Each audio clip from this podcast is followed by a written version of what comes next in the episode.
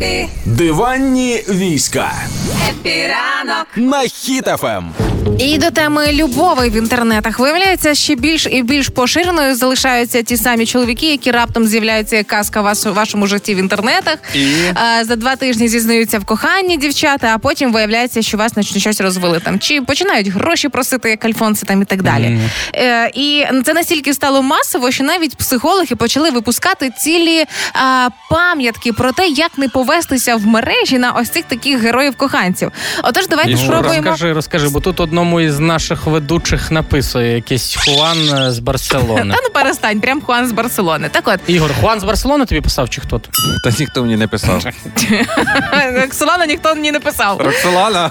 Так от, е, Так от. перша ознака, що людина хоче вас трошки обманути, це закритий акаунт е, в тій соцмережі, звідки вам пишуть, або нещодавно створений. Як правило, це а, вигадана людина, яка намагається ну якісь свої корисливі цілі. З чоловіками ясно, хлопці, мені цікаво, вам дівчата писали з невідомих акаунтів, щойно створених, занадто ідеальні фотки. Було?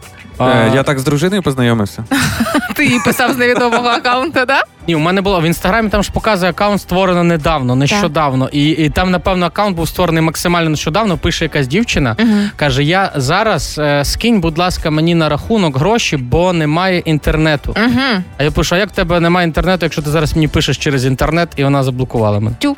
І все. Наступна ознака, що вас намагаються обманути, це коли людина, а, яка вам пише, із іменем прізвищем, яким підписується, ніде не гуглиться ні в інтернетах, ні в Google фото, ні в програмах, які видають номера телефонів. Ніде. А ви як розумієте, дівчатка це ті, хто просто гуглять, а жінки це які пробивають ім'я і прізвище навіть через Open Data. ФОП третьої групи, нормально. Жінки в дива не вірять, жінки вже самі формують це диво. Да. Дуже багато питань викликає, коли людина через тиждень-два починає писати, як сильно у вас закохана, чи ви кохання всього життя, і там пропонує мало не переїхати до нього. Це теж ознака, що дівчатка, будьте обережні біля вас, аферист. Оце знаєте, кажуть, типу, мені подобаються твої очі, а там просто ти так гарно написала hello. І ще ознака, що щось іде не так, коли у вас просять нюци. Нюци, оголені фотки, покажи в чому ти зараз і все інше, розпитують якісь делікатні речі, теж можуть використовувати ці фото е, проти вас, дівчата. Будьте обережні, хлопці, коли ви востаннє відправляли нюци? І кому? Я навіть не знаю, що це таке, тільки що сказала, такі, а ну окей. Останнє? Святому Миколаю відправляв, щоб правильний розмір підібрав.